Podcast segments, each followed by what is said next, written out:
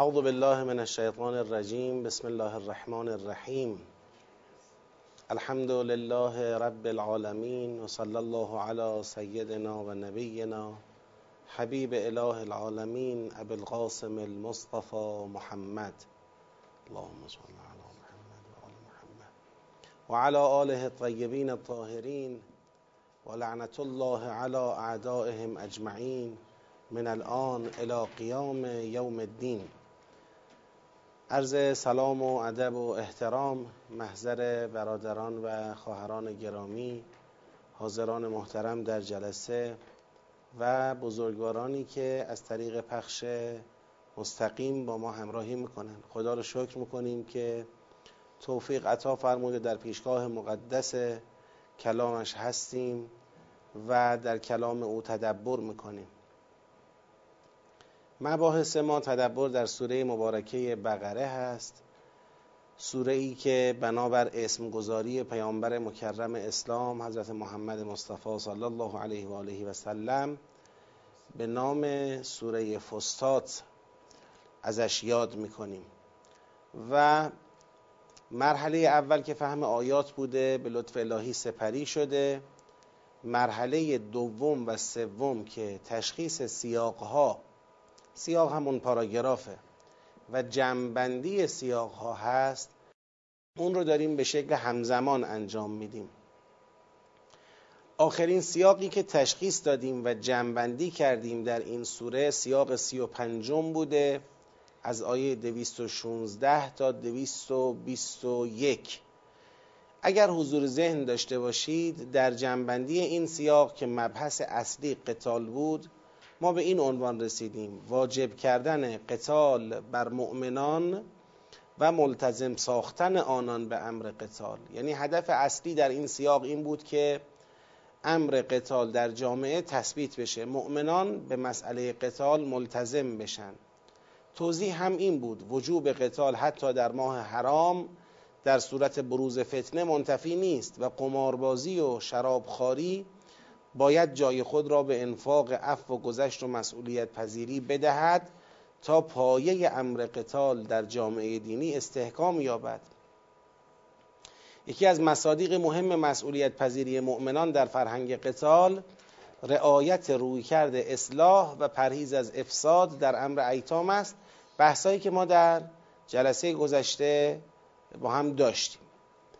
اما سیاق بعدی از آیه 222 آغاز میشه و پایانش هم آیه 223 هست. یعنی کلا دو آیه بیشتر نیست. اینکه چرا سیاق در ابتدای آیه 222 از قبلش جدا شده خب روشنه. مباحث قبلی حالا درسته قبل از این یسالونکه ما سه تا یسالونکه داشتیم. یسالونک عن الخمر و المیسر داشتیم یسالونک عن ال... بله مازا ینفقون داشتیم و یسالونک عن الیتاما داشتیم. سه تا سوال داشتیم در پایان سیاق قبلی. اما اون سه تا یسالونک بنابر محتوایی که داشتند به شکل مستقیم با مبحث قتال مرتبط بودند. و چون اونها رو از توابع بحث قتال دونستیم به خاطر همین جزء سیاق قبل در نظر گرفته شدند. اما این یسالونک یسالونک عن المحیض سوال از محیض سوال از دوران حیض هست. لذا این آغاز سیاق جدید این سوال و جوابش ربطی به مسئله قتال به شکل مستقیم نداره. خب آیه 222 پس در آغاز سیاق جدیده آیه 223 پاسخ به همون یعنی ادامه پاسخ به همون سوالی است که در آیه 222 مطرح شده بود و به شکل روشن این پاسخ هم جزء سیاق محسوب میشه. اما دیگه آیه 224 باز بحث دیگری است که انشاءالله وارد خواهیم شد و من توضیح خواهم داد. این سیاق به لحاظ حجمی کوتاه رو جمعبندی کنیم و بحثمون رو ادامه بدیم. و یسالونک عن المحیض سوالی پیش اومده. حالا این سوال به چه مناسبت پیش اومده؟ به مناسبت اینکه در پایان سیاق قبلی بحث زنان آغاز شد دیگه. عملا بحث نکاح اونجا مطرح شد. یه مناسبتی ایجاد کرد که ورود به مباحث دور جدید مباحث مربوط به حوزه خانواده با طرح این سوال باشه. سوال پیش اومد که خب به هر حال در دوران محیض ارتباط همسرها باید با هم چطور باشه؟ آیا تمتعات جنسی در دوران محیز جایزه یا جایز نیست؟ سوال است. از پیغمبر سوال کردن و حضرت از جانب خدا موظف این پاسخ رو ابلاغ کنه. قل هو اذا. بگو که این دوران دورانی است که اذیت است. هو اذا. اذا یعنی اذیت. اذیت است. یعنی دورانی است که به هر حال به خاطر این شرایط جسمی که برای خانم پیش میاد او در آرامش جسمی نیست. دوران اذیت برای او. باید رعایت حالش بشه. قل هو اذا. فاعتزل النساء فی المحیض ببینید با فاعت میشه دیگه. حالا که دوران اذیت است پس از زنان در این دوران اعتزال بجویید. اعتزال از عزلت کناره گرفتنه اگر به سیاق نگاه کنیم معنی این اعتزال را می‌فهمیم.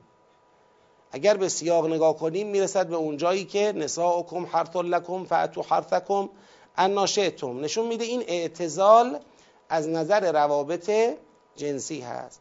نه اینکه این اعتزال مطلق باشه.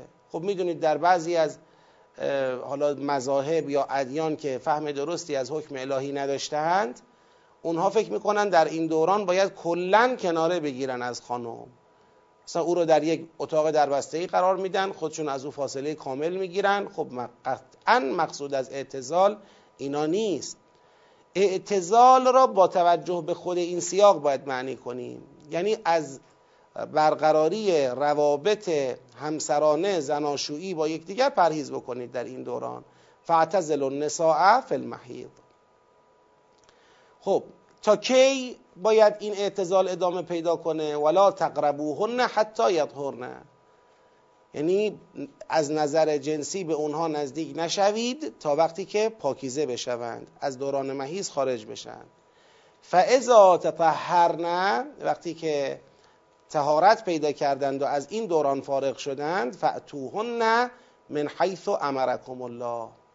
اون وقت می‌تونید فاتوهن بازم با توجه به سیاق این نه یعنی مجوز برقراری روابط زناشویی. می‌تونید با اونها رابطه زناشویی برقرار کنید من حیث امرکم الله یعنی با رعایت فرامین الهی رابطه زناشویی که برقرار می‌کنید اونم بالاخره برای خودش قوانین خودش را دارد ضوابط خودش را دارد. شما با رعایت فرامین الهی و ضوابط دینی می‌تونید روابطتون رو داشته باشید. ان الله یحب التوابین و یحب المتطهرین. خدا توابین را و متطهرین را دوست دارد. توابین که بیان میشه به خاطر اینه که داره یک فضا را به ما منتقل می‌کنه. یعنی تا قبل از این آیه به هر حال این مسئله رعایت نمی شده این حکم مورد توجه نبوده. حالا که این آیه بیان شد عمل شماها به این آیه مستاق توبه است. البته تو فضای امروز هم این یحب التوابین جواب میده. حالا به هر حال کسی این حکم رو نمی‌دانسته یا می‌دانسته خیلی اعتنا نمی‌کرده بی توجهی به این حکم می‌کرده. ان الله یحب التوابین یعنی توبه کنید. یعنی اگرم به این حکم بی توجه بودید اگرم این حکم را رعایت نمی کردید حالا دیگه توبه کنید. خدا توبه کنان را دوست دارد. یعنی خدا توقع داره که به این حکم عمل بکنید. رو چه اساسی خدا دوست داره ما به این حکم عمل کنیم؟ رو این اساس که و یحب المتطهرین. خدا پاکی جویان را دوست دارد. کسانی که به دنبال پاکی و پاکیزگی هستند. یعنی خدا دارد و یحب المتطهرین میفهماند. عمل نکردن به این حکم خروج از دایره تهارته یعنی عملا دارید تهارت روابط زناشویی را مخدوش می‌کنید. اون تهارت را خدا دوست دارد. اگرم قرار رابطه ای بین بندگان او به حلال برقرار بشه این رابطه در حوزه تهارت و در چارچوب پاکیزگی باشد.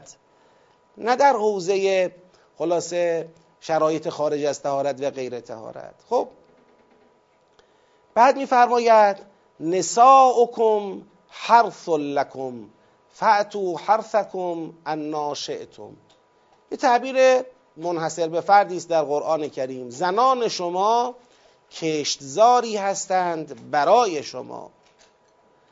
فعتو حرثکم ان شئتم پس بر کشتزار خیش وارد شوید از هر جهت و از هر زمان و مکانی که می‌خواهید. خب این تعبیر یه پیامی در ذات خودش دارد. وقتی خدا میفرماید زنان شما کشزار شما هستند داره همزمان هم به فلسفه زناشویی و ازدواج اشاره می‌کنه و هم داره به فلسفه حکم قبلی اشاره می‌کنه و داره نسبت به این مقوله روشنگری می‌کنه. فلسفه ازدواج از این آیه به خوبی فهمیده میشه که یکی از فلسفه ها و اهداف و ثمرات و غایات ازدواج فرزندآوریه. حرث لکم کشزاری هستند برای شما. کشزار خاصیتش چیه؟ خاصیتش کاشتن و درو کردن دیگه. اگر یک کشاورزی کشتزاری دارد گندم میکارد گندم درو می‌کند جو میکارد جو درو می‌کند.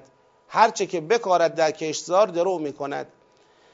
کشتزاری برای شما هستند یعنی محیطی مناسب برای اینکه انسانی مثل خودتون به وجود بیاد. فرزندانی برای شما پرورش پیدا کنند. خب یکی از اهداف و قایات ازدواج مسئله فرزندآوریه. و مسئله فرزندآوری با توجه به تعبیری که در ادامش خدا میفرماید و قدموا لانفسکم فاتوا حرثکم ان ناشئتم و قدموا لانفسکم چی قدموا لانفسکم فرزندانی را که در این کشزار پرورش پیدا می‌کنند اونها را برای خودتون پیش بفرستید. و الباقیات و صالحات اونها را برای خودتون پیش بفرستید. و یا ثواب اقدام خودتون به فرزندآوری را اینم میشه تعبیر کرد. برای خودتون پیش بفرستید. و تقوا الله و علموا انکم ملاقوه و بشر المؤمنین. تقوای الهی داشته باشید و بدانید خدا را ملاقات می‌کنید و به مؤمنان بشارت بده.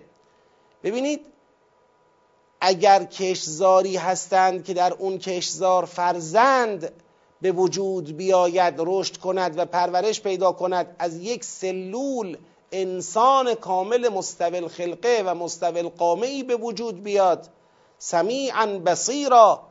سوره انسان رو ببینید. هل اتا علی الانسان حین من الدهر لم یکن شیئا مذکورا. انا خلقناه من نطفه امشاج نبتلیه فجعلناه سمیعا بصیرا.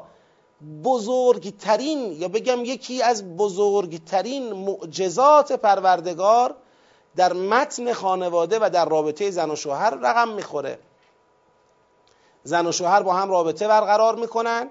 و از رابطه اونها فرزند پدید میاد. این فرزند رشد پیدا می‌کنه نمو پیدا می‌کنه و از یک سلول به یک انسان کامل تبدیل میشه. این معجزه بسیار عظیمی است.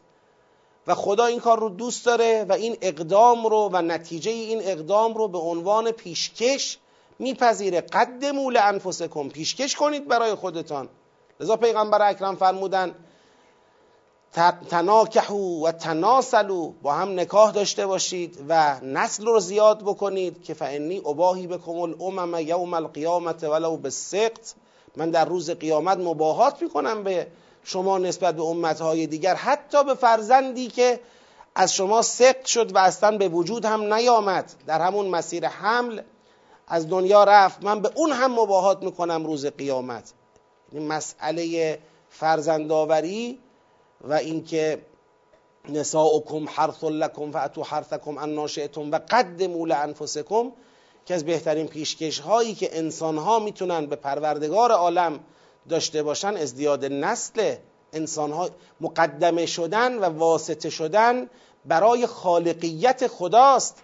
برای اینکه خدا به واسطه اراده و رابطه دو, دو نفر از بندگان خودش بنده دیگر بر جرگه و زمره بندگان خودش بیافزاید این خیلی اقدام بزرگ و با ارزشی است. تبعاتش هم با ارزش. حالا می‌خوام توضیح بدم. فلسفه ازدواج وقتی معلوم شد که چیه و مسئله یکی از فلسفه ها مسئله فرزندآوری هست خب و با این تعبیر نساءکم حرث لکم. حالا آیا این کشتزار احتیاج به رسیدگی های خاص خودش ندارد؟ اگر یک کشاورزی در زمین کشاورزی خود گندم میکاره این در یک تاریخی به این زمین استراحت میده. که این زمین خودش رو چیکار کنه؟ بازیابی کنه و برای کشت بعدی خودش رو چیکار کنه؟ آماده بکنه. این داره به فلسفه دوران محیز هم اشاره می‌کنه.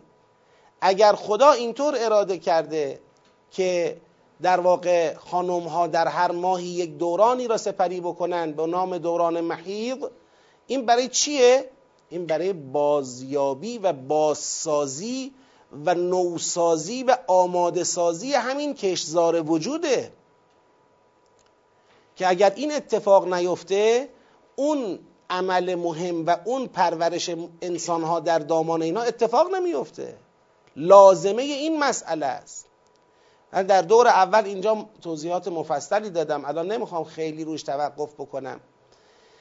ولی مسئله حفظ در واقع حریم و حفظ امنیت جسمی روحی روانی خانم در دوران مهیز که خدا تکلیف می‌کنه بر مردان که اونها رو در این دوران باید از این جهت آزاد بگذارید راحت بگذارید تا اینها بتونن به اون در واقع آمادگی لازم برای انجام اون مسئولیت مهم خودشون برسند.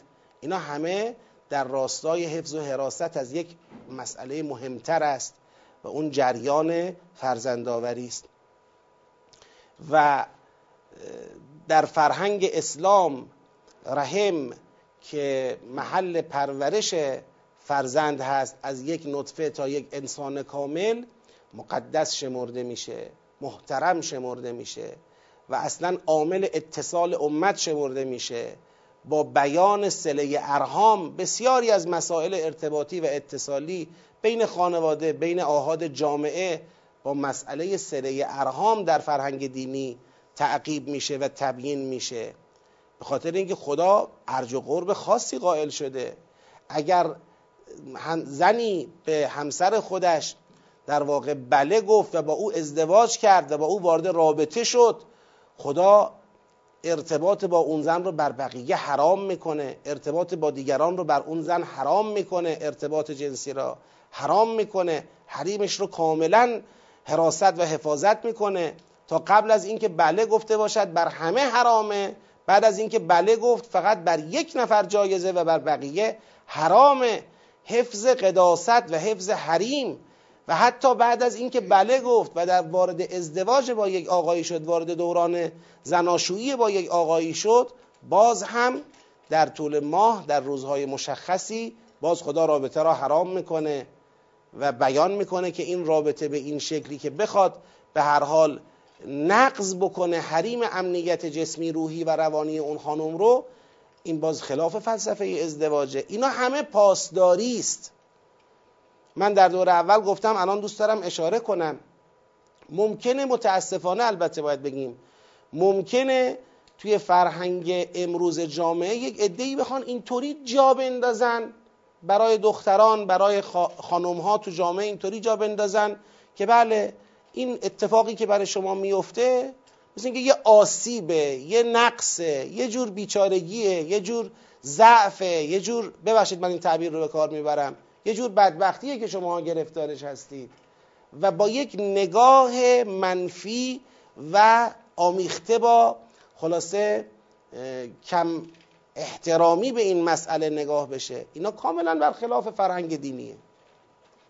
در فرهنگ دینی مسئله رحم و حراست و حفاظت از امنیتش چه به لحاظ جسمی چه به لحاظ روانی چه به لحاظ روحی اینا فرض شمرده شده. و خداوند مردان رو موظف می‌کنه به رعایت دستوراتی در این باره. توضیحات مفصلی در این زمینه تو دور اول داده شده. کسانی که مایلن انشالله مراجعه بکنن و در این باره مطالعاتشون رو کامل بکنن. جنبندیم رو تکمیل کنیم. حالا میفرمایند که ظاهرا بعضیا به همین تعبیر نساءکم حرثون لکم گویا یک تمثیل مثلا نعوذ بالله تحقیرآمیزی است برای خانم ها که خانم ها را به یک در حد یک زمین زراعی مثلا تنزل داده و خلاصه اونها را پایین آورده مقام و رتبه اونها را پایین آورده. من این مطلب رو فکر می‌کنم ناشی از یعنی این برداشت از این آیه ناشی از یک بدبینی باشه. اگر انسان بدون پیشداوری و بدون قضاوت قبلی و بدبینی به قرآن کریم در حوزه مسائل مربوط به زنان نگاه بکنه این تعبیر نه فقط تحقیرآمیز نیست بلکه پر از تکریمه. زیباترین مثالی است که میشه در مسئله ارتباط زن و شوهر و در مسئله فلسفه ازدواج به اون اشاره کرد. وقتی میفرماد نساءکم حرث لکم کشتزاری برای شما هستند. فعتو حرثکم ان ناشئتم و قدموا لانفسکم یعنی فرزندآوری کنید. یعنی کشتزار تولید انسان.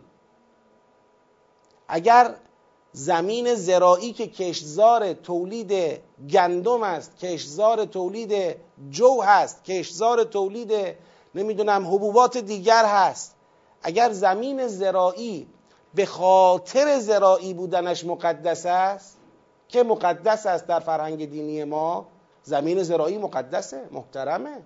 چون داره از اونجا رزق خدا پدید میاد. اون وقت وجود یک انسان که می‌شود کشتزار پرورش انسانی دیگر کشتزار و محلی برای تحقق بزرگترین یا یکی از بزرگترین معجزات خدا یعنی خلق انسان به مراتب مقدس تره. به مراتب محترم تره. این تعبیر تعبیری است لطیف برای اینکه اون فلسفه ازدواج رو در تناسل و تولید مثل بفهمونه. و الا از کجای این تحقیر فهمیده میشه؟ کجا خدا فرمود نساءکم قطعتون من الارض؟ حرث لکم. کشزاری برای شما که بتونن اصلا فلسفه ازدواج مگر غیر از اینه؟ حالا این مثال بذاریم کنار. انسان ها ازدواج می‌کنن که از طریق ازدواج توالد و تناسل اتفاق بیفته. تولید مثل انجام بشه و خلقت بشر و خلقت انسان روی زمین تداوم پیدا کنه. اینکه خدا بارها در قرآن کریم از قدرت خود در خالقیت و ربوبیت خواسته صحبت کنه اشاره کرده به اینکه ما شما رو زوج زوج آفریدیم. فلسفه زوجیت تداوم و تناسل و بقاه خب این چطور می‌تونه یک اتفاقی و یک پیوندی و یک رابطه ای که می‌تونه باعث تداوم اعجاز خدا در خلقت نوع بشر باشه چطور میشه به این نگاه تحقیرآمیزی داشت؟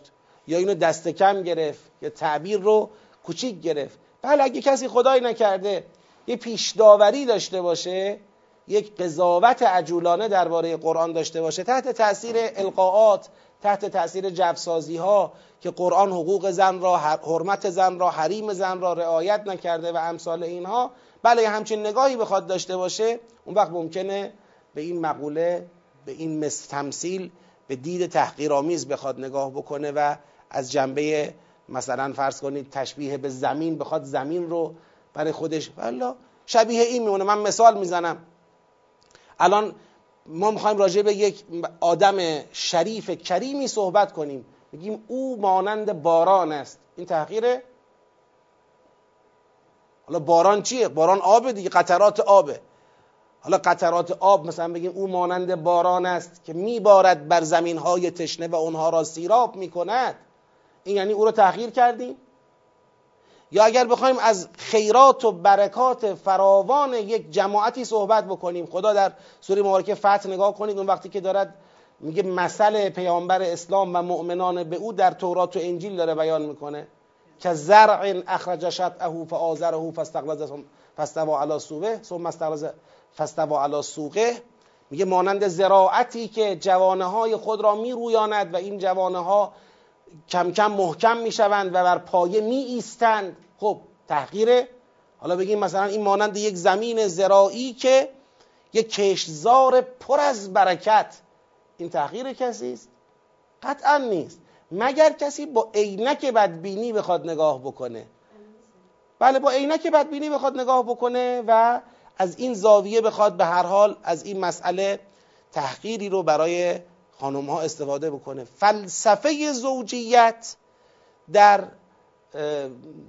میان حالا من نمی‌خواستم می‌خواستم بگم فرهنگ دینی ولی دیدم اختصاص به فرهنگ دینی نداره. فلسفه زوجیت چه در فرهنگ دینی؟ چه در فرهنگ انسانی اهم از فرهنگ دینی فلسفه زوجیت توالد و تناسل و بقاه یک قسمت از این یک عنصر اصلی در توالد و تناسل زوج در آقا هست و یک عنصر اصلی خانم هست. حالا در این رابطه اون کسی که این بار را حمل می کند و به دوش می کشد و به دنیا می آورد خانمه. لذا خداوند حراست و حفاظت از خود خانم و حفظ امنیت او و رحم او همه اینها رو بر مرد فرض کرده. همین آیات یکی از بزرگترین دفاعیه های قرآن از حقوق زنان همین دوتا آیه که آقا به خاطر اینکه وجود اینها قرار است در این فرایند خلقت وجود اینها قرار آماده پرورش انسانها و خلقت انسانها باشد اینها دوره بازیابی نیاز دارن. در هر ماهی این اتفاق به شکل طبیعی و تکوینی میفته این دوره بازسازی و بازیابیه و آماده موندن اونها برای اینکه در وقت مقتضی بتونن این وظیفه الهی را و این رسالت الهیشون رو انجام بدن. خب تو این دوران حمایت نیاز دارن. احترام و حمایت نیاز دارن. دیگه محترمتر زیباتر از این تعابیر من فکر نمی کنم در هیچ فرهنگی پیدا بشه. مگر اینکه بخوایم صورت مسئله را پاک کنیم و اصلا منکر این بشیم که زنی هست مردی هست توالدی هست تناسلی هست ازدواجی هست ارتباطی هست بقایی هست. مگه بخوایم کل این صورت مسئله را پاک کنیم؟ که خب هیچ عاقلی برای تأمین حقوق زن یا برای حفظ احترام زن صورت مسئله را و اصل فلسفه وجودی او را زیر سوال نمی‌بره. هیچ عاقلی این کارو نمی‌کنه. اصلا غریزه و میل به مادر بودن میل به همسری میل به مادری در وجود زنان خدا به در واقع نهادینه کرده و به اونها هبه کرده این میل را و این اشتیاق رو. خب جمعندی کنم؟ سوال درباره ارتباط با زنان در دوران محیز هست. جواب دستور به اعتزال و کنارگیری به لحاظ جنسی از خانم ها در این دوران هست. ولی در ضمن این جواب خداوند به فلسفه این دوران و فلسفه اصل ازدواج همون فرزندآوریه اشاره فرموده البته اینم ما فکر می‌کنم در دور اول اشاره کردیم. الانم بد نباشه که بهش یک توجهی بکنیم. حالا ممکنه یه وقتی در یک وصلتی خدا اراده نکند به اینکه در این وصلت فرزندی به وجود بیاد. اینو خود خدا در قرآن بیان فرموده که از آیات خودم اینو قرار دادم. یکی از آیات خدا اینه که یه وقتی ممکنه شما می‌خواید اما او نمی‌خواد. حالا بنا به هر علتی او این رو یک نشانه قرار داده برای اینکه مردم بدانند. همیشه اینطوری نیست که به صرف خواستن اونا یک اتفاقی بیفته. یه وقت ممکنه شماها بخواید خدا نخواد. تا یادمون باشه که این جریان رو کی داره مدیریت می‌کنه؟ خدا.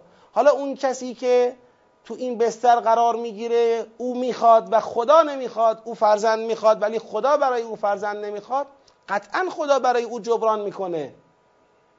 چون خدا او را وسیله قرار داد برای اینکه یکی از قدرتهای خود را به رخ انسانهای دیگر بکشه و حتما او به خاطر این وضعیت معجوره ولی به هر حال این آیه و نشانه است. فکر نباید بکنیم که حالا اگر در یک مورد در از ده مورد در پنج مورد از صد مورد آدم ها فرزند خواستند و اتفاق نیفتاد پس یعنی فلسفه ازدواج رفت زیر سوال. نه خیر.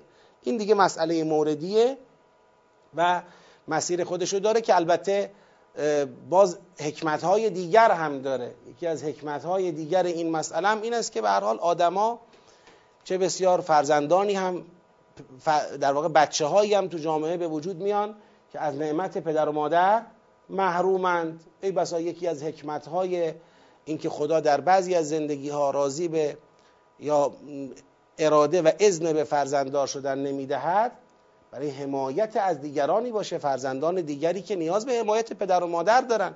قبول سرپرستی بچه هایی که سرپرست ندارن. این مسئله خیلی مهمی است که باید بهش توجه بشه. خب جمعندی دستور به اعتزال از زنان در دوران محیز همراه با ترغیب به فرزندآوری. این ترغیب به فرزندآوری از تعبیر حرث لکم فاتو حرثکم اناشئتم استفاده میشه. اناشئتم هم در دور اول توضیح دادیم. یعنی هر زمان و مکانی که شما بخواهید. بحث های مفصلی داره. دیگه نمی‌خوایم الان مثل دور اول وارد این ریزکاری ها بشیم. اما سیاق بعد. از آیه 234 آغ... 224 آغاز میشه. چرا 224 رو شروع سیاق گرفتیم؟ چون ولا تجعل الله عرضة لایمانکم این دیگه ادامه مبحث دوران محیز نیست. تموم شد. سوال و جواب مربوط به دوران محیز تمام شد. این یک سوال مستقلی است یک ببخشید یک حکم مستقلی است درباره سوگند. که خدا را در معرض سوگند خوردنهای خودتون قرار ندید. یعنی پیوسته به راحتی و پیوسته به خدا قسم نخورید. ان تبروا و تتقوا و تصلحوا بین الناس که حالا توضیحش خواهم داد. آیه 224 راجب سوگنده. آیه 225 هم لا یؤاخذکم الله باللغو فی ایمانکم. اینم راجب سوگنده. آیه 226 للذین یعلون اینم یه مصداق برای سوگنده. ایلا یعنی اینکه مردی سوگند بخورد که با همسرش رابطه زناشویی را چه کنه؟ قطع بکنه قسم یاد کنه به ترک رابطه زناشویی با همسرش. اینم میشه ایلا. الان این به چه عنوانی به این تو این سیاق میبینیمش؟ چون اصلا اون بحث عمومی و کلی سوگند را مقدمه می‌بینیم برای ورود به بحث ایلا. یعنی گویا خدا با مقدمه قرار دادن بحث سوگند و یک بیان مطلقی درباره حرمت سوگند برای ترک بر و تقوا و اصلاح می‌خواد بحث ایلا رو پیش بکشه که حالا ارتباطش در توضیحاتی که میدیم روشنتر میشه. خب پس آیه 226 چون مصداق سوگند غیر مجاز هست اینجا تو همین سیاق دیده میشه. آیه 227 هم مکمل تکه آخر 226 فانفاء آخر 226 رو نگاه کنید.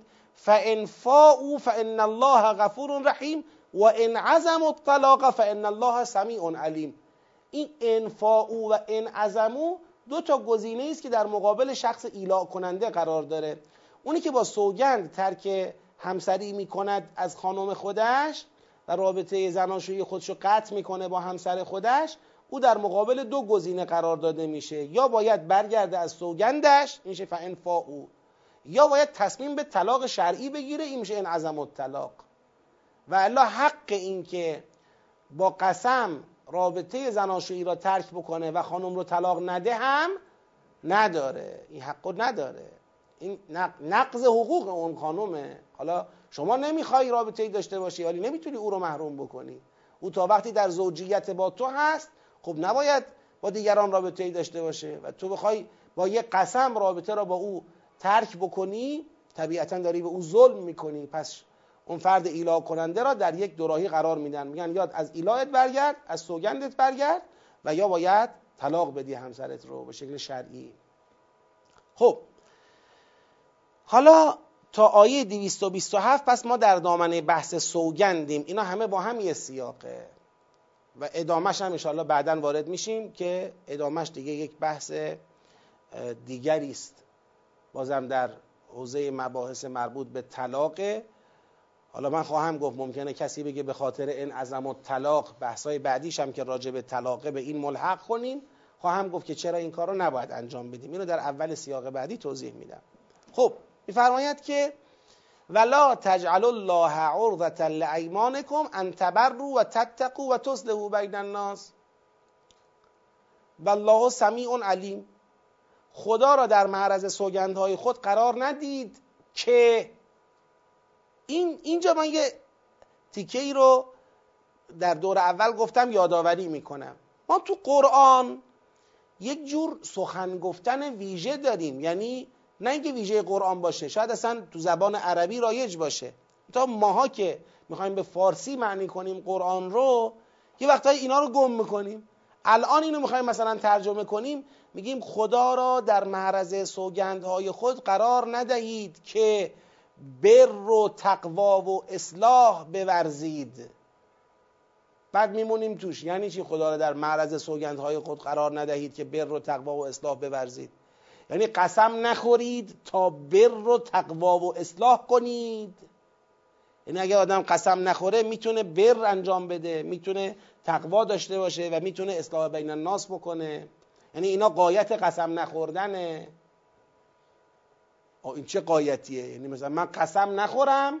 اگه من قسم نخورم بعد می‌تونم آدم خوبی باشم. می‌تونم بر و تقوا و اصلاح داشته باشم. خیلی مقدمه زل مقدمه به هم نمیچسبه متصل نمیشه. ببینید اینا اسلوب بیانیه. ما تو قرآن کریم تو همین اسلوب زیاد داریم. الان من براتون می‌خونم سوره حجرات. ان جاءکم فاسق بنبأ فتبینوا ان تصیبوا قوما بجهاله یعنی چی تبینوا ان تصیبوا قوما بجهاله میگه برید راجع به سخن اون فاسق تبین کنید از پیغمبر کسب تکلیف کنید که تصیبو قوما به جهاله. اونجا همه مترجمان ناچار شدن بگن اینجا یه چی در تقدیره؟ یه لا در تقدیره. بگن الله تصیبو قوما به جهاله. یعنی شما برید تبین کنید راجع به خبر فاسق تا مبادا با یه قومی از روی جهالت درگیر بشوید. این تا مبادا را با یه لای مقدر اونجا درست کردن. من میگم لای مقدر نگید. لای مقدر به خاطر اینه که اصطلاحات اون زبان و اسلوب بیانی اون زبان با زبان شما نمی‌خونه. شما تو زبان خودت نه رو باید بیاری. فکر می‌کنی این نه ترجمه یه لاه که او جا انداخته یا او حذف کرده بذار من لا رو اونجا تو پرانتز در نظر بگیرم. بابا اون پرانتز نمی‌خواد. زبان شما کششش اینه که باید این نه رو بیاری. اون تو زبان خودش همین که بگه تبینو ان تصیبو مخاطبش متوجه معنا میشه که آقا این تبین به این قصد انجام می‌شود که احتراز کنیم از چی؟ از اصابت قومی به جهالت از درگیر شدن با یه قومی به جهالت. در حقیقت ان تفعلو به دنبال یک نهی احتراز است. من می‌خوام براتون روشن کنم. در اسالیب بیانی قرآن یک نهی که با لا انجام بشه. لای نهی. لا تفعل کذا ان تفعل. این ان تفعلی که بعد از لا تفعل میاد این احترازه. خب حالا بیایم همین اسلوب اینجا. لا تجعل الله عرضتا لایمانکم ان تبرو یعنی نکند خدا را خرج قسمهایی بکنی برای احتراز از بر و تقوا و اصلاح. یعنی به خدا قسم می‌خورد که یک نیکوکاری را کنار بگذارد. به خدا قسم می‌خورد که یک تقوایی را له کند. به خدا قسم می‌خورد که یک اصلاح بین الناسی را ضایع کند. مثال زدم من حتی به غیر از ایلا مثال می‌زنم. طرف میگه با داداشش یه سوء تفاهمی پیش اومده میگه بیا بریم خونه داداشت آشتی کن تمومش کن. میگه قسم می‌خورم پامو تو خونه اون نظرم. تو به خدا قسم می‌خوری برای ترک یک رابطه دوستانه با داداشت؟ قسم می‌خورم دیگه خیرم به این فرد نرسه. قسم می‌خوری که یه بر رو یه تقوا رو ترک کنی؟ این, این قسم خوردن به خدا برای احتراز از بر و تقوا و اصلاح بین الناس. خدا میگه من اصلا راضی نیستم که شما به اسم من پای منو بکشی وسط. الله را که الله دنبال بره دنبال تقوای شماست دنبال اصلاح بین الناسه شما الله را خرج بد اخلاقی های خودت کنی. الله را خرج ترک بر و تقوا و اصلاح بین الناس بکنی. حالا نمونهش میشه ایلا. خدا را کشیده وسط که با زنش قطع رابطه کنه. این کار درستیه؟ اینجا پای خدا رو میشه وسط کشید؟ این بی احترامی به خدا نیست؟ این نفهمیدن ارزش و قدر خدا نیست؟ لا تجعل الله عرضتا لایمانکم ان تبروا و تتقوا و تصلحوا بین الناس. یعنی خدا را در معرض سوگندهای خود برای احتراز از بر و تقوا و اصلاح بین مردم قرار ندهید. و الله سمیع علیم. شما که قسم می‌خوری تا با قسمه به خدا ترک بر کنی تا با قسمه به خدا احتراز از تقوا و اصلاح بکنی خدا میشنوه خدا میدانه. احترام خدا رو نگهدار حرمت خدا رو حفظ کن. الان هنوز این بحث نیست. الان نهی از قسم خوردن به خدا برای ترک بر و تقوا و اصلاحه اینکه اعتبار نداره تو بحثش بعد بحث, بحث بعدی بهش می‌رسیم. می‌فهمد لا یؤاخذکم الله باللغو فی ایمانکم. حالا یه کسی میگه آقا من بالاخره عصبانی بودم. تو حال خودم نبودم. یه لحظه دهنم در رفته گفتم به خدا قسم مثلا من دیگه خون داداشم نمیرم. یا گفتم به خدا قسم من دیگه به ادامه ارتباط با همسرم نخواهم پرداخت. با او ارتباطی نخواهم داشت. یا به خدا قسم من مثلا فلان کار انجام میدم. یه بی تقوایی یه ترک بر یه ترک اصلاح بین الناسی را بهش قسم خورده. یعنی به خدا قسم خورده که این کار انجام بده. اگر شما عزم بر قسم نکردی یه لغوی بوده همین یه چیزی از دهنت در رفته. باشه ما ندید می‌گیریم. خدا میگه من از رو کرامتم از رو بزرگواریم ندید می‌گیرم لغو بوده انگار نخوردی. اینو با نگفتنش یکی می‌کنم. حالا بعد به خودت نگو. من چون قسم خوردم خونه داداشم نرم الان برم میشه هنس قسم. باید سه روز روزه بگیرم یا ده تا فقیر نمی‌دونم چیکار کنم. من هنس کفاره هنس قسم بدم. نه لغو بوده. اگر اشکال نداره دیگه اصلا ازش بگذر. ولکن یؤاخذکم به ما کسبت قلوبکم. اما اگر راست راستی کسی خدا را وسط قرار داده برای همچین چیزی باید جریمش هم بده. این جریمش میشه همون کفاره حنس قسم. یؤاخذکم این مؤاخذه میشه. شما راست راستی اگر قسم خوردی که یک کاری رو انجام بدی ولو ترک بر و تقوا و ترک اصلاح بوده حالا یه گوشمالی باید داده بشی باید بیای بیرون. مگه خدا همین جوریه که به راحتی قشنگ در حالت طبیعی نشستی؟ والله بالله تالله سوگند یاد می‌کنم. که این کارو نکنم. ببخشید این که نشد. ولکن کن به ما کسبت قلوبکم. اگه نشستی واقعا این قسم رو تو قلبت جا دادی. یعنی قلبت کسب کرده این قسم را. تو قلبت نافذش کردی اون وقت مؤاخذه میشی. هم کار حرامی انجام دادی هم باید خارج بشی هم باید کفارش بدی. مثل جریان زهار میمونه. زهار معتبر نیست اما کلمات احترام دارن. تو نمی‌تونی با کلمات بازی کنی و توی این عالم تاثیرات منفی بخوای ایجاد بکنی و جریمهشو بدی بیای بیرون.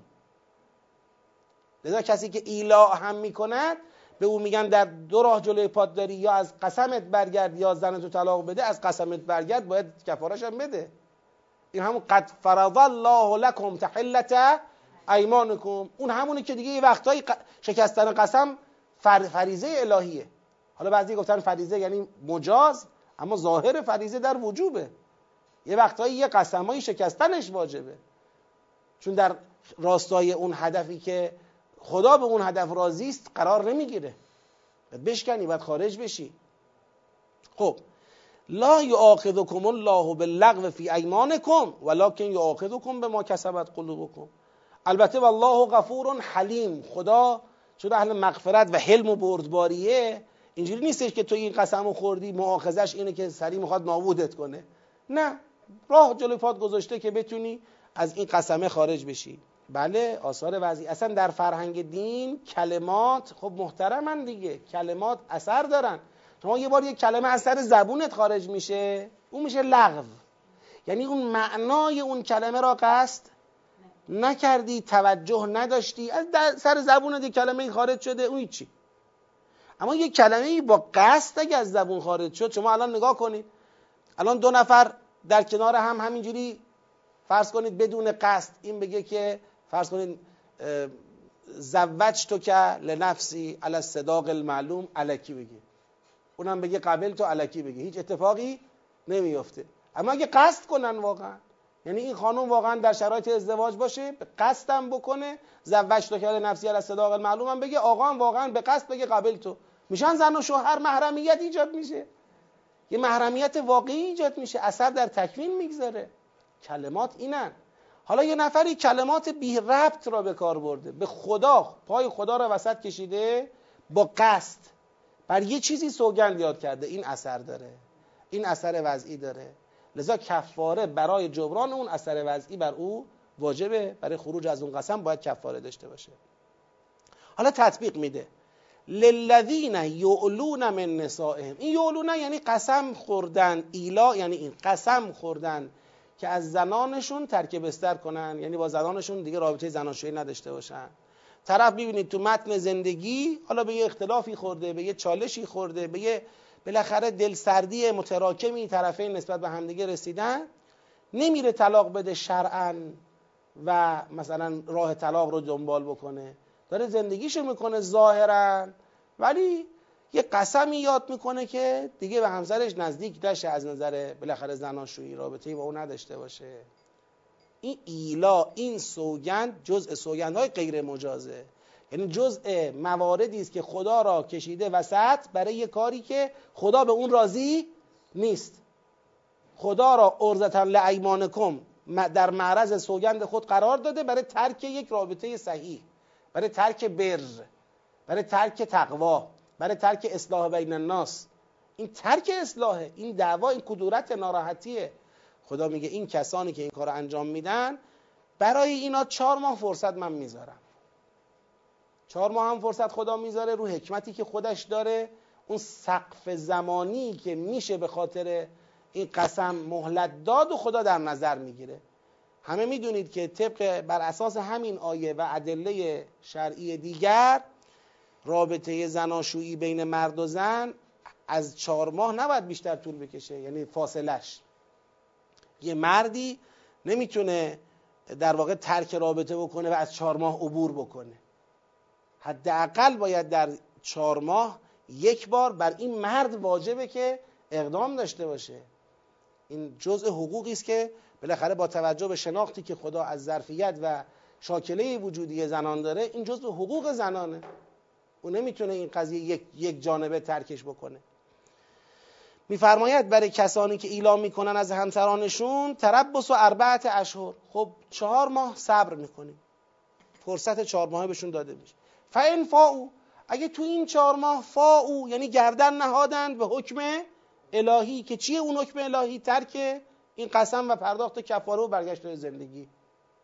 فان فاو فان الله غفور رحیم. خدا اهل مغفرت و رحمته و برگرده به زندگیش برگرده مسئله ای نداره.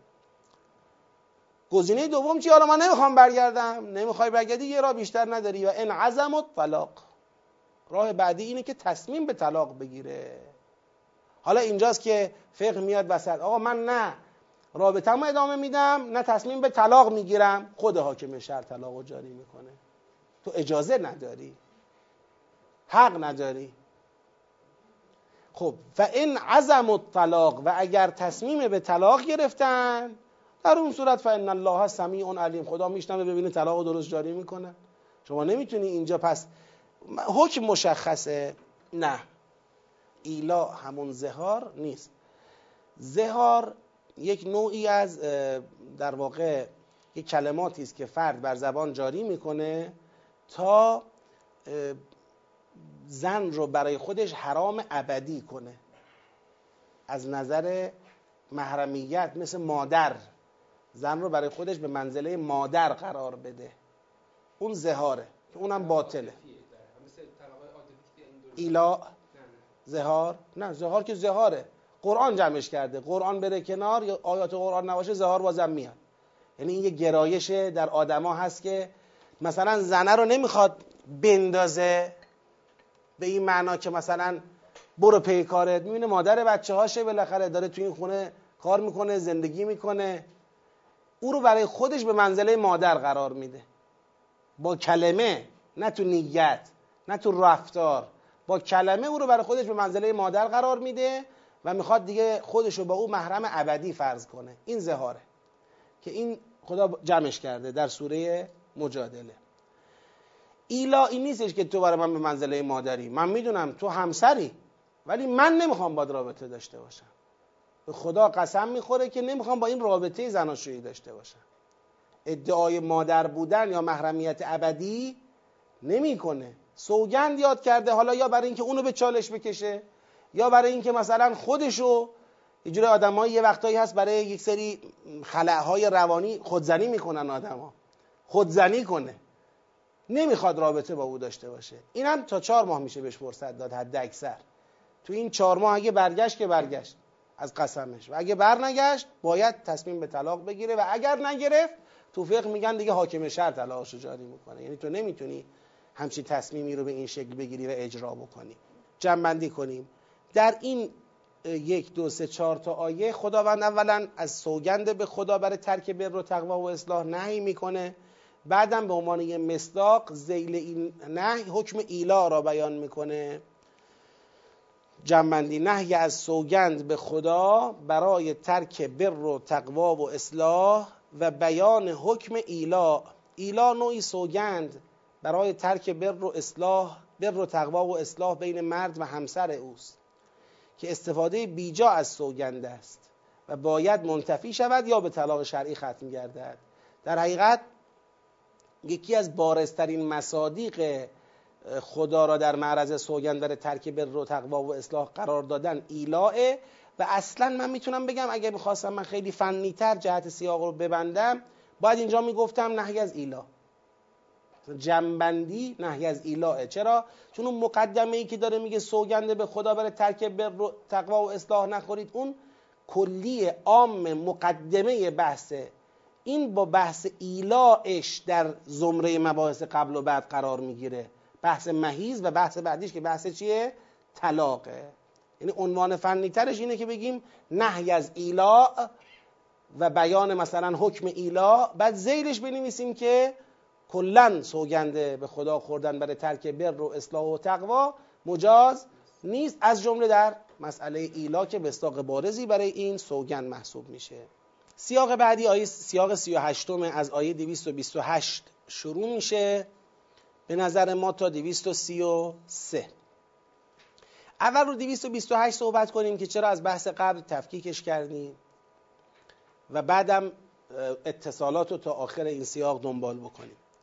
بله آیه 228 بحث طلاقه و پایان آیه 227 هم و ان عظم الطلاق داشتیم. ممکنه کسی بگه آقا این للمطلقات اینم ان عظم الطلاق پس بحث طلاق تداوم یافته اتصال در اون سیاقی است. ما تاکید کردیم هر اشتراک واژگانی دلیل بر اتصال سیر مفهومی نیست. سیر مفهومی قبلی در حوزه سوگند بیجا خوردن و مصداقش که چی بود؟ ایلا بود. حالا ایلا حکمش این بود که یا برگرد از قسمت یا طلاق بده. این یا طلاق بده بحث اصلی و سیر اصلیه یعنی عنصر اصلی سیر مفهومی قبل نیست. سیر مفهومی قبل حل و فصل مسئله ایلا است. اون تموم شد. الان در آیه‌ای که میفرماد والمطلقات یتربصن به انفسهن. این دیگه زیل ایلا نیست. این کلی طلاق را داره صحبت می‌کنه. حالا بله مناسبتی بین طلاق تو پایان اون آیه و طلاق در اول این آیه وجود داره. به این میگیم تناسب. تناسب غیر سیر مفهومی است. سیر مفهومی یعنی این که الان من از شما سوال کنم.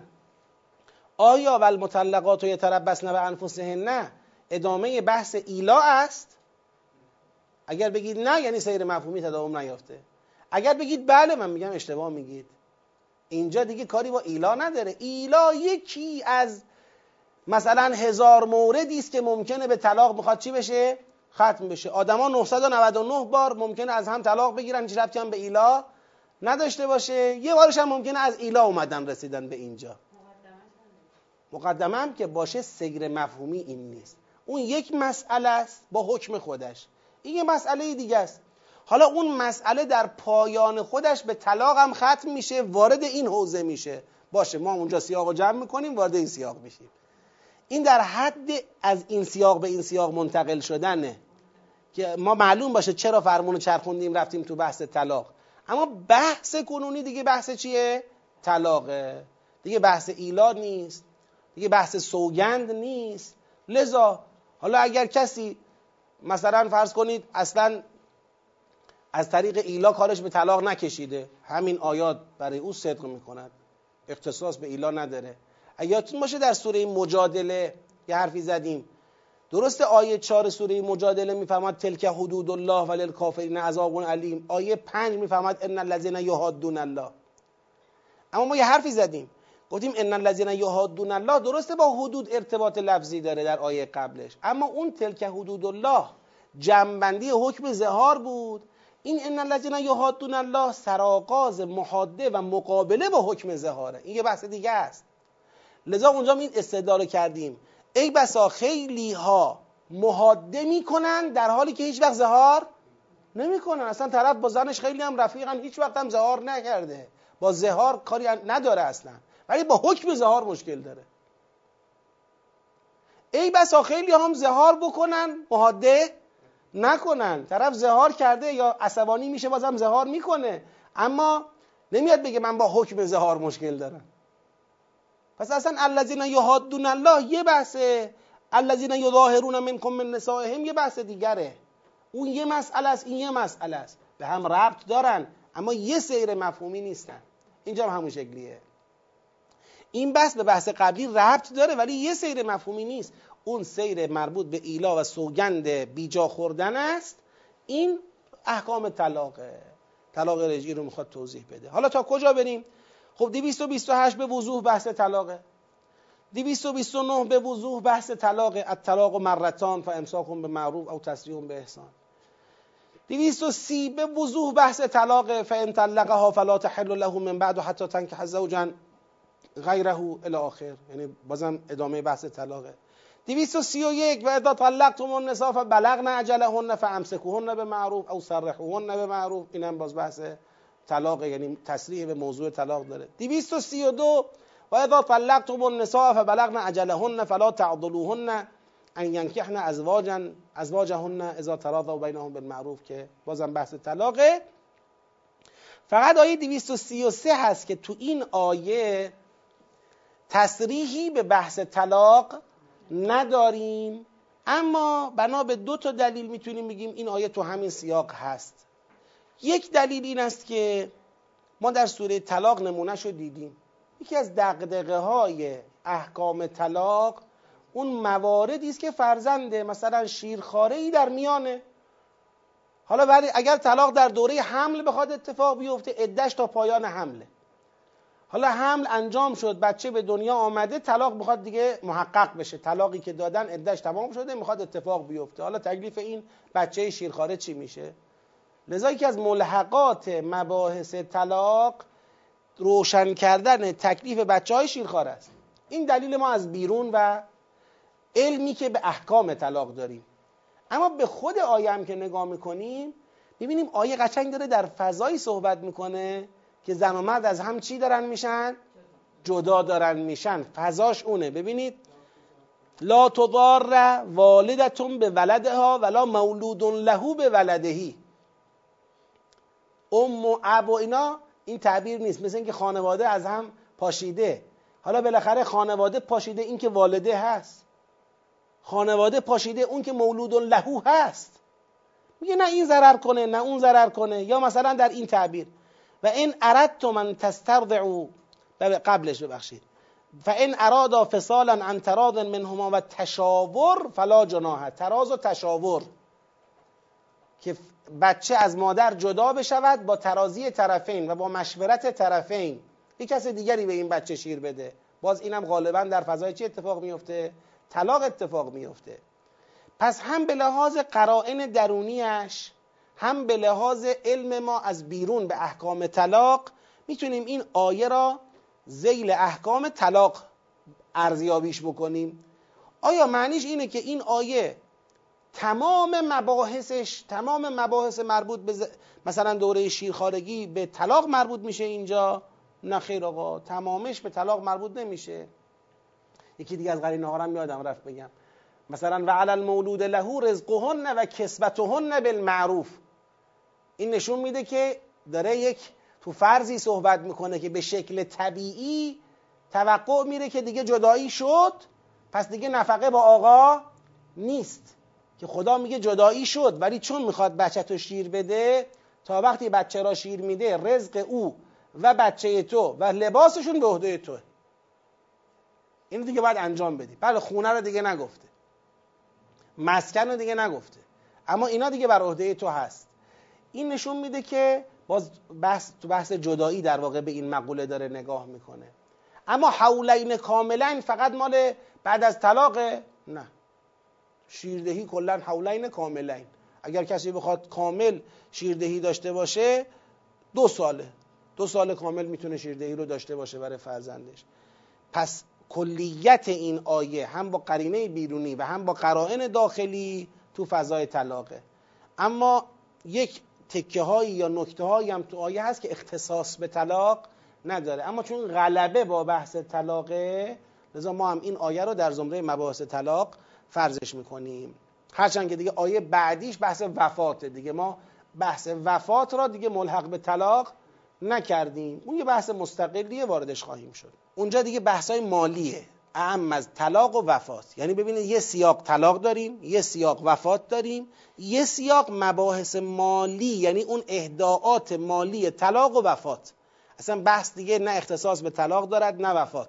حالا همون نگاه کنید در صفحه بعدیش می‌بینید دو مرتبه میگه برای کسانی که وفات می‌کنن هم یه چیزی تو اموالشون وصیت کنن برای زن خودشون و چیزهای دیگه. دو مرتبه به وفات هم برمیگرده من توضیح میدم انشالله اونجاها که برسیم. خب. اما برگردیم به جنبندی. والمطلقات یتربصن به انفسهن ثلاثه قروء ولا يحل لهن ان یکتمن ما خلق الله في ارحامهن ان كن یؤمن بالله والیوم الاخر. زنان مطلقه طلاق داده شده ثلاثه قروء سه طهر سه پاکی یعنی سه بار دوران حیض بیاد به پاکی برسن بیاد به پاکی برسن بیاد به پاکی برسن. سه طهر باید تربص داشته باشن یعنی صبر داشته باشن. این سه طهر رو بهش میگن عده. یعنی طلاق که جاری شد تا سه طهر باید اینها اقدام به ازدواج با کسی نداشته باشن. باید منتظر بمانن. یتربصن به انفسهن ثلاثت قروع تا سه طهر ولا یحل لهن ان یکتمن ما خلق الله فی ارحامهن. حلال نیست بر این زنان مطلقه که اگر از همسرشون که طلاقشون داده فرزندی در رحمشون خدا خلق کرده اینو کتمان کنن. این جایز نیست حلال نیست. یعنی اگر فرزند دارن و خودشون متوجهن که فرزند دارن واجبه که بگن ما فرزند داریم. چون اون احکامش فرق می‌کنه. بالاخره فرزند مال اون آقاست و باید به هر حال احکامش طبق روال خودش طی بشه. البته فرزند که میگیم مال اون آقاست تو بعضی از احکام و حقوق و الله فرزند که تکوینا مال مرد است و زن. اما در بعضی از حقوق پدر که ولی اوست اولویت داره و باید اینا رعایت بشه. از جمله عدهش فرق می‌کنه. باید تا آخر دوره حمل عده ادامه پیدا کنه. اما مثلا در ماه دوم طلاق داده شده. اگر نگه خیال می‌کنن دیگه سه ماه بعد می‌تونن جدایی را چیکار کنن؟ محقق کنن. این در حالیه که این خانم سه ماه بعد تازه تو ماه پنجم بارداریشه. شوهرم بیخبره مثلا. خب اینجوری نمیشه. باید بگه واجبه. ولا يحل لهن ان یکتمن ما خلق الله فی ارحامهن ان كن یؤمن بالله والیوم الاخر خدا پای قیامت می‌کشه بس. پای خودش قیامت. یعنی ایمان به خدا و ایمان به قیامت دارن کتمان نکنن. چرا؟ پای خودش خدا وسط می‌کشه اینجا ایمان را. چون می‌دونه ممکنه هزار تا دلیل برای این خانوم تو ذهن این خانوم وجود داشته باشه که هیچی نگو بذار تموم شه. خدای نکرده شیاطین فریبش بدن. حالا میری بچه رو میندازی. از اون آدم بر چی اصلا می‌خوای بچه داشته باشی؟ خدایی نکرده. او رو بخوان به سمت این گناه عظیم بکشانن. یا یا حقوق پدر رو ضایع کنن. ولش کن اصلا نمی‌خواد بهش بگی بچه رو به دنیا میاری خودت تو تنهایی نباشی بزرگش کن. اصلا اون نفهم. باشه برو یه شهر دیگه. بذار اون ندونه. خب. بله؟ قطعا گناهه. قطعا. لا یحل لهن. به هیچ عنوان یعنی تصریح به عدم هلیت به بیان مطلق. هیچ جوره نمی‌تونه از پدر کتمان کنه فرزند رو. خداوند در انصاب تو قرآن بسیار اهمیت میده. ادعوهم لآبائهم و اقصد فلان بچه باید معلوم باشه باباش کیه. اینکه یه بچه هست حالا ما بخوایم کتمان کنیم از خودش از پدرش. این حقوقی داره. اون ولی اوست از او ارث می‌بره بعد در مسائلی از او اطاعت بکنه. مصالح او را او باید تضمین کنه. خب بالاخره بترسه نترسه. برای همین پای ان کن یؤمن بالله و الیوم الاخر میاد وسط. خدا را و قیامت را قبول داری این ترسا رو بذار کنار. بچه را می‌گیره بچه را نمی‌گیره اینا رو بسپر به خدا بذار مسیر قانونی و شرعی خودش رو طی بکنه. باید بتونه بر احساس یه وقتی انسان چه کنه؟ غلبه کنه برای اینکه اون صلاح تأمین بشه. یه وقتی انسان با احساسش فساد ایجاد می‌کنه. همیشه احساس دلیل کافی برای عمل نیست. خیلی وقتا انسان رو به مسیر خطا میکشونه. شریعت فلسفهش همینه. که اگر یه جایی احساس ما می‌خواد ما را به خطا بکشانه این چارچوب و ضوابط شریعت جلوی این مفاسد رو بگیره. الان تو بحث ایلا چی بود؟ همچین چیزی بود دیگه. الان مرده با یه احساسی آمده طلاق مثلا قسم خورده من دیگه نمی‌خوام نزدیک به ایشون بشم. خب این احساسه. تو عمل ضابطه داریم. چهار ماه بهت وقت میدم. اب نداره. بعد چهار ماه تصمیم تو بگیر. یا رابطه تو از سر بگیر یا طلاق بده. داری تضییع حقوق می‌کنی. اجازه نداری. احساس کفایت نمی‌کنه. یا ممکنه مثلا در دوران مهیز مرد و زنی احساس رابطه با هم داشته دوست داشته باشن رابطه داشته باشن. احساس جلوشو بگیرید. این به ضرر هر دوتونه. اصلا فلسفه شریعت همینه دیگه که ما رو احساس صرفا رو احساس عمل نکنیم. اون مقداری از حس و گرایشی که در ما هست و شریعت بهش بها میده محترمه. اگر اون ورتر بود ما تنظیم می‌کنیم. خودمون با شرع تنظیم می‌کنیم. این قطعا به مسلحت دنیا و آخرت ماست. هرچی هم که خیال کنیم خلاف این به صلاحه. آقا نه من میترسم این آدم بچه را بد تربیت کند چه کند؟ آقا اون آدم اگر واقعا می‌تونی اسناد ارائه کنی برای حاکم شهر که این آدم صلاحیت ندارد خب ارائه کن عدم صلاحیتش رو اثبات بکن اون بحث دیگریه. میگه آقا مثلا پدرش مثلا این مفاسد رو داره این مشکلات رو داره چه داره؟ خب این مسیر خودشو داره. یواشکی از بغل قانون در رفتن راهش نیست. واقعا تو متن زندگی یه وقتایی انقدر چالش ها سنگینه. چون حالا ما احکام بحث می‌کنیم ولی هر کدوم از ما بسا در اطراف خودمون زندگی هایی دیدیم که چجور به طوفان افتادن مثل کشتی به طوفان افتاده. چقدر شرایط توش سخت میشه تو فضای طلاق چقدر شرایط بعضا سخته. حالا نگرانی از ظلم طرفین وجود داره نگرانی از مسائل بعد از طلاق وجود داره نگرانی خاطراتی که قبلا با هم داشتن مرور میشه. غضب و احساسات و هیجانات وجود رو پر می‌کنه. خیلی چیزای اتفاقاتی میفته که می‌تونه دلیل باشه برای آدم. یعنی انسان رو به این سمت سوق بده که بخواد کتمان بکنه. لذا خدا با تصریح تمام ولا يحل لهن ان يكتمن ما خلق الله في ارحامهن ان كن يؤمن بالله واليوم الاخر اگر مؤمن به خدا و روز قیامتن حلال نیست این کارو بکنن. و خب حالا تربص اتفاق افتاد. سلاست قرو یا در دوره حمل یا در دوره حمل تا پایان حمل. این تربصه اتفاق افتاد. این تربصه چه خاصیتی داره؟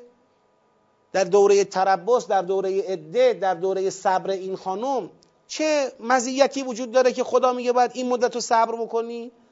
و بعولتهن احق بردهن فی ذالک این ارادو اصلاحا. این ارادو اصلاحا. شوهرانشون فی ذالک در این دوره تربص احق بردهن سزاوارترند به برگرداندن اون زنان به متن زندگی. این شوهران سزاوارترن به اینکه اون زنان را از این موقعیت معلقی که براشون ایجاد کردن برگردونن به متن باثبات زندگی یعنی زندگی رو از سر بگیرن. بدون نیاز به ازدواج در دوره عده اگر مرد تصمیم گرفت که برگرده به زندگی نیاز به عقد مجدد نداره. به صرف این تصمیم زندگی از سر گرفته میشه تمام میشه. می‌تونن با همدیگه ادامه رابطه داشته باشن. ولی این اراد و اصلاح خدا میگه اگر اراده اصلاح دارند. یعنی این برگردوندن به قصد آزار دادن یا به قصد ادامه روش های غلط قبلی نباشد. این برگردوندن متکی به اراده اصلاح باشد. یعنی مثلا فرض کن در این دوره بالاخره نشسته با خودش یه فکری کرده دیده که بالاخره مرد خانواده است. ای بسا اگر اینجوری رفتار کنم این کار رو انجام بدم این تدبیر رو به خرج بدم خیلی از مشکلاتی که تو زندگیمون هست چی بشه؟ جمع جور بشه حل بشه. بتونیم با هم دیگه زیر استخ زندگی کنیم. بی جهت این زندگی به خلاصه جدایی منجر نشود. اگر چون این اراده ای کرده اند سزاوارترند به برگردوندن این زنان به متن زندگی در دوران عده. و این زنان هم باید قبول کنن. یعنی دیگه تو دوره عده دوره حقیت اون آقاست. یعنی اگر او تصمیم گرفت برگرده و نیت داشت که اصلاح وضعیت بکنه دیگه شما هم باید تمکین کنی قبول کنی تموم بشه بره پی کارش. اصلاح انجام بشه. قسمی نخورده طلاق شرعی داده. طلاق شرعی داده خدا این فرصت رو بهش داده. والا قسمی یاد نکرده کار خلافی نکرده که به خاطرش بخواد کفاره بده. روال طبیعیشه من مقایسه نکردم. آره احتمال میدم اول اون باشه. چون فطلقوهن لعدتهن و احصل عده ظهور در ابتداء به بحث داره. تا اینجا که للمطلقات یتربصن به انفسهن. آره منتظر بود. لا تدری لعل الله یحدث بعد ذلك امرا. فعلا اون که به ذهنم می‌رسه اینه که آیات سوره طلاق قبل از این آیات باشن. اما باز بررسی دقیق بشه تا آدم بتونه صحبت کنه. خب. و بولتهن احق بردهن فی ذالک ان ارادوا اصلاحا و لهن مثل الذی علیهن بالمعروف. این چیه این تعبیر اینجا؟ یه مقدار چالشیه. لهن مثل الذی علیهن بالمعروف در واقع یک بیان فلسفه اون قید ان ارادو اصلاح هاست. خدا فرمود بولتهن احق بردهن فی ذالک ان ارادو اصلاحا. احقند به برگردوندن اون زنان به متن زندگی در دوره تربص اگر اراده چی کرده باشن؟ اصلاح کرده باشن. این قضیه اولا به ذهن زنان ای بسا اینطوری بیاره که عجب. او احق است که برگردد. بعد من حق ندارم که بپذیرم یا نپذیرم. دوره عدت دیگه. او حق دارد برگردد ولی من حق ندارم بگم نمی‌خوام. اگه او خواست برگرده منم باید چیکار کنم؟ بپذیرم و به زندگی با او ادامه بدم. خب اینجا یه تصوری میشه برای خانم ها که پس اینجا به نفع آقایون گویا خدا حکم صادر کرد. خدا میگه نه من حکمی که صادر کردم و لهن مثل الذی علیهن بالمعروفه منتها مثل الذی. یعنی میگه در قبال حقی که برای او قائل شدم به برگشتن یه حقی هم برای تو قائل شدم که ان ارادو اصلاحا که تو بالاخره طلاق داره زیر نظر حاکم شهر انجام میشه دیگه. تو اقلا اونجا بگو آقا ایشون آیا واقعا می‌خواد زندگی کنه؟ تصمیم به درست کردن زندگی داره؟ یعنی یه فضاسازی به نفع خانم بشود که اینطور نباشه که این آقا همینجوری با همون روال قبلی بخواد برگرده به زندگی و انگار نه انگار. آقا قبلا برای چی طلاقش دادی؟ میگه مثلا طلاق دادم برای اینکه ایشون همیشه معترض بود که مثال عرض می‌کنم معترض بود که شما با من بدرفتاری می‌کنی. خب الان می‌خوای برگردی؟ میگه بله. میگه می‌خوای بدرفتاری تو اصلاح بکنی یا نه؟ یه چیزی وسط وجود داشته باشه یه احراز حقی برای این خانم در برگشتن به زندگی لحاظ بشود. این همون لهنه مثل الذی علیهن. ببینید مثل الذی یعنی به تناسب. یعنی خدا میگه اینجا حقی که به تناسب اون حق برای آقا برای خانم قائلیم اینه. برای آقا حق رجوع در دوره تربص قائلیم برای خانم هم حق ان ارادو اصلاحا رو قائلیم. که آیا این می‌خواد درست کنه؟ این تصمیم گرفته درست کنه؟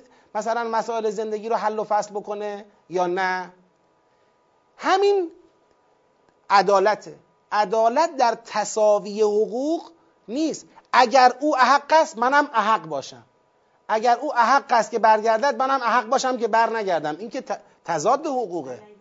احقو هیچ وقت نمی‌تونه دو طرفی باشه. در احقو یکی میشه احق اون یکی نه. اگر او اجازه برگشت دارد منم اجازه داشته باشم بر نگردم دیگه چه اجازه به درد اون می‌خوره؟ خدا می‌خواد بگه از نظر من در دوره تربس هنوز حق اولویت آقا قطع نشده معلقه. پس اگر خواست این حق را احیا کند من بهش وقت میدم. اجازه احیا داره. خانومه میگه پس من چی؟ میگه تو هم ان ارادو اصلاحا. تو هم می‌تونی این حرف رو بزنی که واقعا می‌خوای درست کنی زندگی رو. داری برمیگردی. یا بناس همون آش و همون کاسه قبلی باشه. و چون ما در سوره طلاق هم گفتیم چون کلا مقوله طلاق زیر نظر حاکم شرعه. شما نگاه کنید یا ایها نبی ازا طلقتم النساء. خدا اول پیغمبر رو وسط می‌کشه بعد احکام طلاق رو مطرح می‌کنه.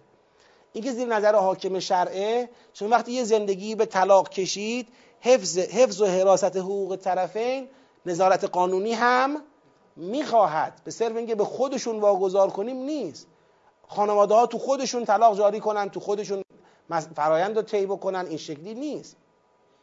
حالا هرچند شاید امروز در جامعه ما به این مسائل کم توجه میشه. اونطور که باید نظارت قانونی رو مسئله طلاق اتفاق نمیفته و فرایندش طی نمیشه اونجوری که باید. اینو ما باید اصلاح بکنیم. ولی فرایند قانونی شرعیش روشنه. چی فرمودید شما؟ همون احقیت اون آقا. اینکه اون آقا حق دارد که برگردد این مثل اینکه یه حقی است برای اون آقا رو گردن این خانم. اینها خانوم هم یه حقی دارد رو گردن اون آقا. که اون آقا اراده چی کرده باشد؟ اراده اصلاح کرده باشد. حالا هرچند که در دور اولم یه بحثی اینجا شد ممکنه یکیش فقهیه یکی حقوقیه یکیش اخلاقیه. این ارادو اصلاحا در حد صحبت و نصیحت و راهکار دادن و مشاوره دادنه. اما احقیت اون آقا فقهیه. یعنی می‌تونه برگرده و فقه از نظر فقهی محرمیت از حالت تعلیق در میاد و تثبیت میشه. اما بالاخره این رو خدا تدارک دیده در مقابل اون احقیت. خدا می‌خواد بگه من مجانی مفتی همینجوری نمیگم به این آقا حق برگشتن داری. یه اراده اصلاحی رو ازش می‌خوام ثابت کنه. به این به نفع توی خانومه. یعنی برای تو می‌خوام اون ارادو اصلاح ها را. و الا می‌تونستم این ارادو اصلاح هم نگم بگم لهن نه. مثلا این احق و نه. بالاخره شوهر تو بوده دیگه مهریه داده بهت دیگه. می‌تونه برگرده در دوره تربص در دوره عدت. نه من اینجوری نگفتم. گفتم این ارادو اصلاحا خب لهن مثل الذي علیهن بالمعروف وللرجال علیهن درجه. والله عزیز حکیم. و برای مردان بر زنان درجه است و خدا عزیز حکیم است. ما اینم در دور اول توضیح دادیم. در هر مبحثی معنای جمله یا کلمه را با توجه به سیاق و مقام می‌فهمیم. آیا للرجال علیهن درجه به معنی اثبات درجه نزد خدا یا درجه به لحاظ شخصیت و مقام انسانی برای مردان بر علیه زنانه آیا طبقه بندی جنس مرد و زن است؟ نه خیر. اگر اینجا از درجه صحبت می‌کنه در رابطه بین زن و شوهر تو مقوله زوجیت و طلاق داره صحبت می‌کنه. رابطه زن و شوهر در مقوله زوجیت و طلاق چگونه است؟ مثال زدیم در دور اول بازم من یادآوری می‌کنم. چون می‌دونم نمی‌خونید خیلیاتون دور اولو. مطالعه نمی‌کنید میایید مجبورم یادآوری کنم. سوره که طولانی میشه خود به خود یه تکرارهایی رو هم تو دل خودش داره دیگه. کارش نمیشه کرد. ببینید مسئله درجه چیه؟ من مثالم امیدوارم سوء تفاهم ایجاد نکنه. چون مسئله ازدواج قطعا معامله نیست. کالا و معامله کالا نیست ازدواج. دو تا انسان می‌خوان با هم یه رابطه انسانی تشکیل بدن و اهداف انسانی دارن. ولی احکامش توی فقه زیل باب معاملاته. یعنی چرا احکامش تو باب معاملاته؟ چون یه منفعتی داره معاوضه میشه. خانم یه منفعتی وجودش دارد. اون منفعت تمتعات جنسی و کشزار بودن برای پرورش یک انسان یا انسانهایی است. این یه منفعت وجودیه که خدا به خانم داده. آقا به این منفعت نیازمند است. که آقا من می‌خوام بالاخره صاحب یه منفعتی از این جنس باشم. ارتباط می‌خوام داشته باشم این یه تعامل ایجاد می‌کنه. این تعامل در شهر چجوری اتفاق میفته با تعریف مهریه اتفاق میفته لذا توی فرهنگ دین ازدواج مهریه جزء لاینفکشه حالا یا موقع عقد باید مهریه رو تعیین کنن یا بعدا مهر المثل تعیین میشه. ازدواج بدون مهریه نداریم. این مهریه ثمن البزعه یعنی اون بهایی است که آقا در قبال اون بهره جنسی و در قبال اون منفعت جنسی داره می‌پردازه. خانم صاحب مهریه است. چرا موقعی که جلوی دادگاه ها صف می‌کشن برای به اجرا گذاشتن مهریه هاشون اونجا نمیگن حقوق زن چه شد. اون وقتی که اسلام بهشون میگه تو باید متعهد به زندگی باشی و اگر آقا خواست با تو زندگی کنه تو نباید بگی نه. اینجا یادشون میفته حقوق ما چی شد؟ آقا حقوق طرفینیه اگر در این تعامل بخوای در نظر بگیری من مثالشو می‌برم رو خرید و فروش خانه می‌زنم که بذارید کنار اون طبقاتش ها نگید معامله رو داره صحبت می‌کنه. مثال می‌زنم که بیاین تو بحثمون. شما الان رفتی پولاتو جمع کردی نیاز به خونه داری. خانوم ها به خانوم ها دارم میگم. نیاز به خونه دارید. می‌خواید یه خونه بخرید. مثلا با کلی زحمت چند صد میلیون پول جمع کردید یا میلیارد می‌خواید برید خونه بخرید. میرید و می‌بینید و میپسندید و با هزار مکافات بالاخره خونه رو می‌خرید. اساستون هم منتقل می‌کنید دیگه. خونه رو خریدید دیگه اساس هم منتقل کردید. حالا می‌خوای زندگی رو شروع کنی صابخونه میاد میگه آقا من نمی‌خوام بفرم بیرون. قبلی. این پولت؟ صابخونه قبلی. این پولت؟ برو بیرون. اینجا شما سرتو بینوزی پایین میری بیرون. یا وای میسی صحبت می‌کنی؟ میگی بابا آقا من پول دادم اینجا بشینم دیگه خونه رو خریدم دیگه. برو بیرون یعنی چی؟ خونه من نمی‌خواد استفاده کنم. میگه نه خونه من بوده نمی‌خوام استفاده کنی. پولتو بگیر برو بیرون. توی فرهنگ معاملات تو دین به این میگن اقاله. یعنی در واقع دین میگه او حق به هم زدن معامله را ندارد. اون صابخونه قبلی اونی که قبلا این خونه رو داشت حق به هم زدن معامله را ندارد. مگر اینکه بیاد درخواست بکند. بیاد بگه آقای یا خانومی که خونه منو خریدی ازت درخواست می‌کنم. ولی ما به فلان مسئله که برای من پیش اومده اگه میشه پولتو پس بگیر خونه منو پس بده. معامله را به هم بزنه. او فقط می‌تونه درخواست بکنه. به این میگن اقاله که تو دین کار مکروهیه. یعنی خدا خوشش نمیاد. که کسی بعد از معامله بیاد بخواد معامله رو چکار کنه؟ به هم بزنه. و بر اونم مستحبه که بپذیره. اگر می‌تونی واقعا را داره حالا این رو زده میگه خونمو پس بده پولتو بگیر. اگه واقعا می‌تونی تو هم قبول کن. برای او مکروهه که معامله را به هم بزنه. برای این مستحبه که قبول بکنه. بالاخره کار را بیفته بره.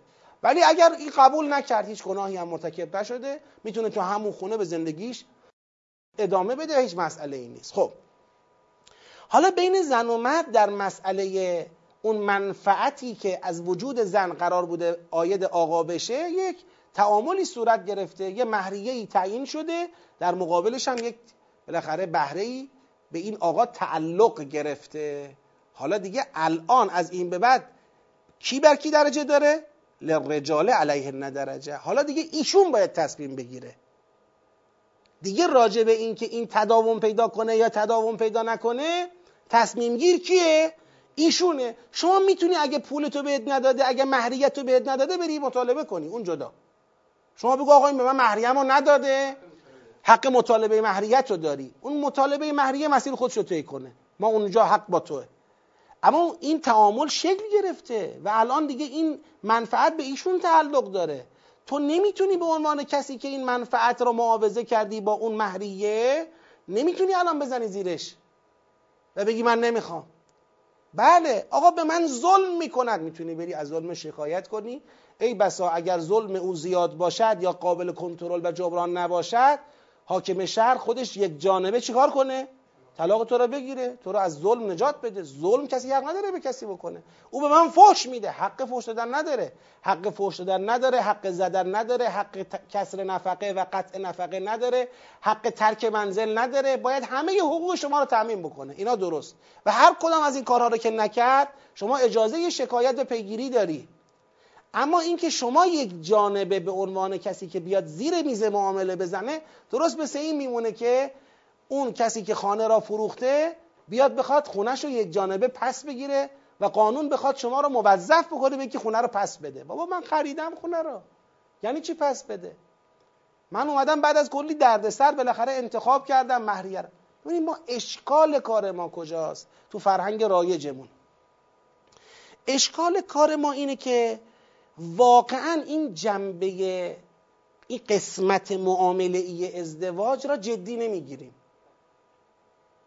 مثلا الان وقتی که خواستگاری ها اتفاق میفته و وسطت ها می‌خواد انجام بشه ببینید که بحث مهریه که میشه خیال می‌کنیم مهریه یعنی یه چیز تشریفاتی که دختر پوزشو بده آقا هم یک مثلا ساتوری رو انگشتاش باشه که هر لحظه اگر تخلف کردی پدرتو با این مهریه در میاری.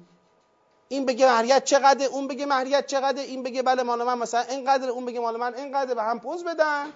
خانواده ها یا دخترها آقا هم توی جمع همکاراش میگه چقدر مهریتی؟ اینقدر آی بدبخت شدی آی بیچاره شدی. الان فردا بره مثلا اجرا بذاره بیچارت می‌کنه بدبختت می‌کنه. این چیزی علکیه تشریفاتی مزاحم درست کردیم از مهریه. خب ما خراب کردیم.